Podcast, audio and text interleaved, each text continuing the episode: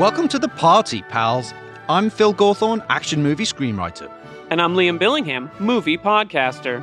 And together we host Die Hard on a Blank, a podcast from Sugar23 that explores the influence of Die Hard on action cinema.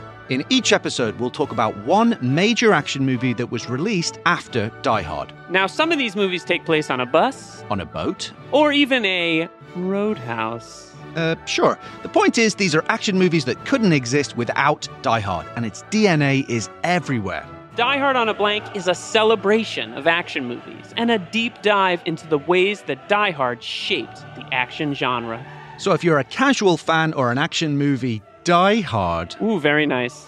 then Die Hard on a Blank is for you. Yes, you personally. Our first two episodes, which are all about the original 1988 masterpiece Die Hard, drop December 21st, because Die Hard is a Christmas movie, wherever you get your podcasts. Phil, do the line. Now we have a podcast. ho, ho, ho.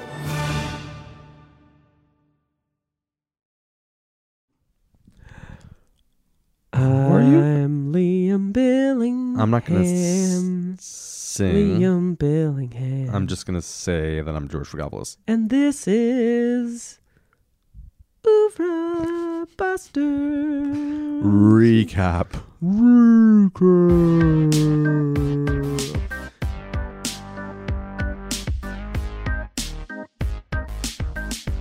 Hi, everybody. Um, George, we did it. We completed season two of Ouvra Busters. We did, or did it complete us, Liam? Who can really tell You nowadays? can really tell. Um, this tops and tur- topsy turvy world. you know, I gotta say, it like w- quite a curveball to do an actor for season two, but it was pretty fun. Yeah, Curveball. yeah. Um. That's so what people on the internets were saying. All those tweets, like, "Whoa, you guys are doing an actor." I was like, "Pff, "Better fucking believe we're so doing many an people, actor." ten thousand tweets Yeah. right at us like that. Um. So obviously, season two is Philip Seymour Hoffman, goat. Um. We covered about. I say we covered about fifteen films. this was a um, very long season. It wasn't that long. I, was it Some longer? than side our, episodes. Was it we longer did like than twenty our? something episodes. We did a couple of side episodes. Did we do a? Yeah, I guess it was a little longer. You than did that side episode with um on Arthur. I, which was on great, Arthur, which on is a good episode. Twister. On Twister, yeah, we did a side episode on um, Charlie Wilson's War. Charlie Wilson's where I War, went which you solo, did, which was really good. which is our most popular our- episode. and I think, it was our, most, best episode I think our as most well. popular episode is the one that we did with Annie Malamet. Actually, you know what? Oh, we did an episode with Annie. Yeah, you know yeah what that's our, right. our You did. biggest episode is our, our doubt episode, like by a long margin. Yeah, with uh, Caitlin, right? Caitlin yeah. May Burke. Let me list the films that we covered in the past. Um, so on April 29th, I'm gonna put this I down. posted. And This is amazing. I posted the list of the films that we talked about. What we were going to talk about. just finish building this IKEA Can I read furniture. it? Can I read it to you? Yeah, yeah. Because it'll be, take about a, an hour. and a The half. Big Lebowski, Happiness, The Talented Mr. Ripley, Love Lisa, Red Dragon, Along Came Polly, 25th Hour, Capote, MI3, Sin, Sin, Synecdoche, Synecdoche, key, New York, Doubt, Synecdoche, New making York, a key motion to Doubt, Liam. Jack Just an Goes inch away from Boating, his face. The Master, A Most Wanted Man. I remember when we did our draft episode, I was furious at you for picking a bunch of bullshit movies No, I think like that was you. Mission Impossible Three, the well, not the Master anymore. I can't really. Uh, Red Dragon. I thought Red Dragon remember was when you. we? Remember when, wasn't no, it? you was you 100. percent You it was like your Mm. second pick. It's a so gr- fuck, don't you Let's fucking agree to don't you fucking disagree. ghostlight me? I'm gonna I'm gonna sign into her account and make sure I delete that draft episode. that sounds like a good idea. Please delete it. Um, it's kind of been a journey. It has. Do you feel It's been like a you're- long journey? And we've learned so This much, is the both about end. ourselves. My That was a previous only episode which we just friend, recorded the 15 minutes end. ago. um do you do you do you feel like you have a different uh, uh, appreciation i feel like when we did our john cassavetes episode um Well, Cassavetes, I hadn't seen any of those yeah films, so it sort of changed your and yeah yeah. kind of blew your mind right and this I'd, I'd seen. Um, not I'm not most of them by any means, but I'd seen a handful of them. um So what we're gonna do today? is just talk about some of our some of the ones that stood out to us in certain ways but do you Re- feel like your appreciation of him has changed Uh, I mean, I think again, it's it's something. There's something rewarding about being able to like work through an entire body of work like this, or well actually nowhere near an entire body of work And but I a- think what's also a- interesting is in terms of like an actor rather than a director is where clearly there's always like with a director there tends to be let's say an aesthetic vision that seems to replicate itself Yes. like in certain ways like over and over and over again and i don't mean that obviously in a dismissive or um, bad way but it's interesting to watch an actor inhabit all of these different roles all play all these different people Yeah. and be guided by all of these different directors And I think we spent a, a some the amount farm, of it's former protean Uh, Sorry, yes. Yeah. I think we spent a good amount of time sort of like referencing previous performances that we saw in some of these performances. But I think if we were to boil this thing down to our sort of like the, our binary idea of beta, beta fill, alpha fill. And uh, Annie Rose Malamet, who we did our episode on, like sort of the homoerotic or the queer roles of Philip Seymour Hoffman a while back, which uh, I thought was really great. And I'm going to be on Annie's podcast. in a which few weeks. is give her a good plug Girls Got Jello. Jalo. i I'm just gonna be released the a great first- episode on Sallow. I just Check have it to out. tell you, I'm going to be the first uh, straight white male on the show, which is like pretty cool. Yeah. Um, and I'm going to be talking about Antichrist. Nice. That's a good one. It's I one look- I of my look favorite forward films. to listening to I love it. that film. Actually, I don't know. Can if I love call that in and film. disagree with you? or we probably agree. Yeah. Um, You're not recording live though, right? we c- we actually can be. Um, imagine amazing. Like, oh wait, we're getting a first oh my god, call we're getting a ever. call. George is calling me. Um, so I think we should talk about our favorite alpha fill roles, our favorite Beta. beta fill roles, and I think we should talk about our favorite performance. Let's do it. Let's do it. So let's start with beta fill. Ooh, yeah, the small Um, fill. I'm gonna go with something that's, that we didn't talk about. Uh oh. I'm gonna go. with uh, Philip Seymour Hoffman's role as Phil Parma in, in Magnolia. Magnolia.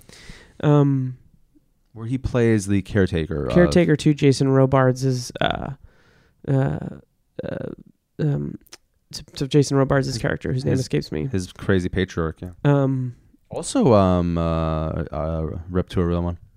what? Jason Robards is dead, right? Yeah, he uh, passed away very soon after Magnolia. Um, I really like that performance. This, I think, that's really great. But I actually should pick a, a beta role from our list, and I think the beta role that I'm gonna go with has to be. Um,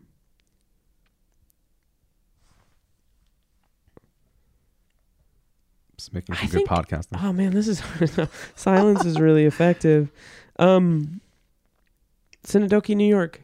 Oh, I find it Which to be is- a very moving performance. I think that that movie is beguiling.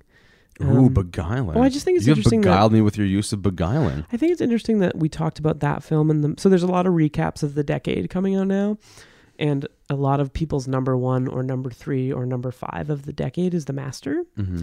and they're all talking about how beguiling The Master is, and certainly I think it's beguiling, but it's like it's, it's beguiling from like Are a you trying to get into the like Guinness Book World Records for using beguiling But the it's- most time in a podcast? it's so um it's so uh, meticulously that way. Whereas Sinidoki, New York is such a weird, strange vision, uh, could only be made by one person. I think Shahir Dowd did a wonderful job of sort of talking about that in our episode. And I think that it sort of encapsulates what I think is interesting about it as a beta thing is that this is like an artist who exists in the world who like can't separate himself from his art and sort of like his worst qualities and best qualities come through in his in his art and i think that that's interesting I think what's interesting also about that is you can make an argument that that character is also a version of Alpha Phil in Yes. like sheep's clothing. But yes, totally. and i think he did a really nice i think that there's a there's a quality of phil hoffman as an actor certainly not necessarily as a person of being like the nice guy Yeah, without question.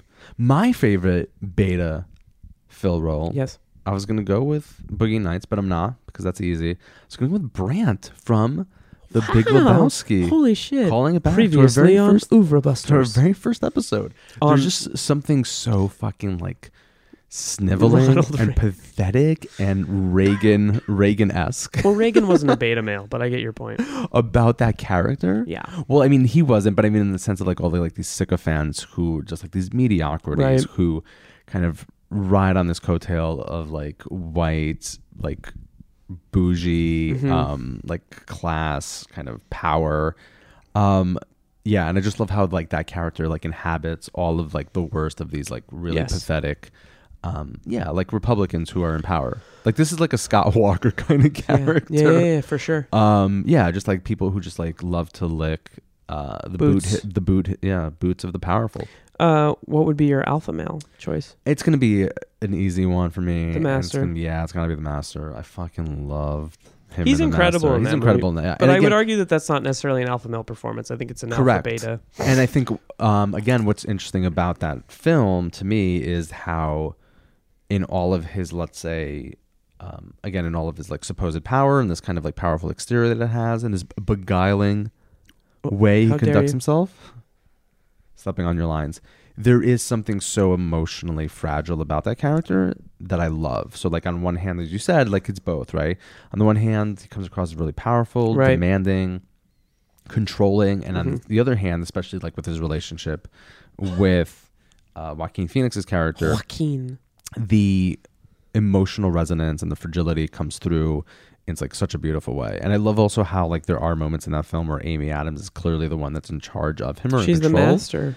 and i think yeah he just does a great job like playing both sides I think that's pretty good. Um, oh, my i know it's good Oh, Al- okay. know. Well, you don't have to be a dick about it. Um, my alpha performance, uh, in only if if if if if only to be sort of varied in my response, because in some ways I think you're onto something. I can't believe I'm going to say this, but I think I'm going to go with Mission Impossible Three. Mm. Um, it's a good one Phil Hoffman is traditionally the best thing about any film that he's in.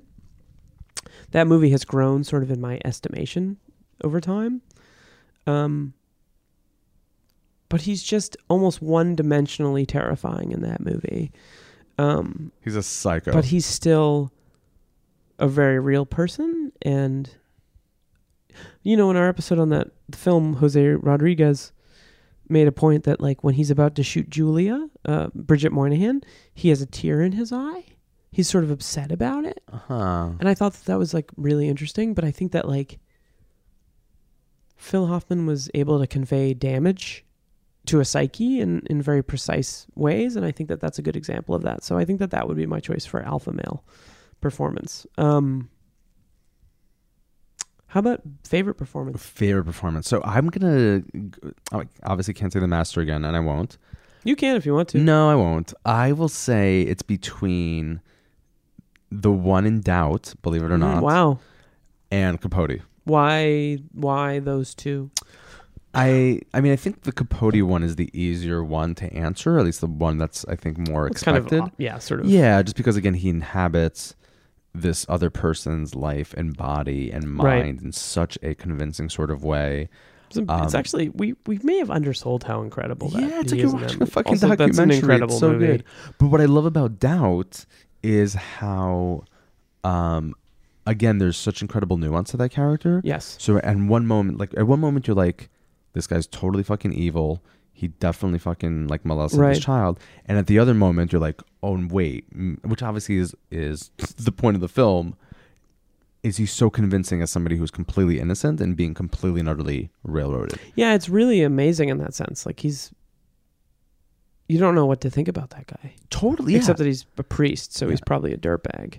and again the I th- in, to, in my uh, reading of that film i the just the enigmatic nature of in fact like what happened what didn't happen um I still have my doubts. oh i have my doubts Liam. and the way in which he totally convinces us that because even if you buy it that like he is he is evil just the way in which he sells himself as not being evil Right. is so good Um, I have a two-way tie Uh-oh. for my favorite performance.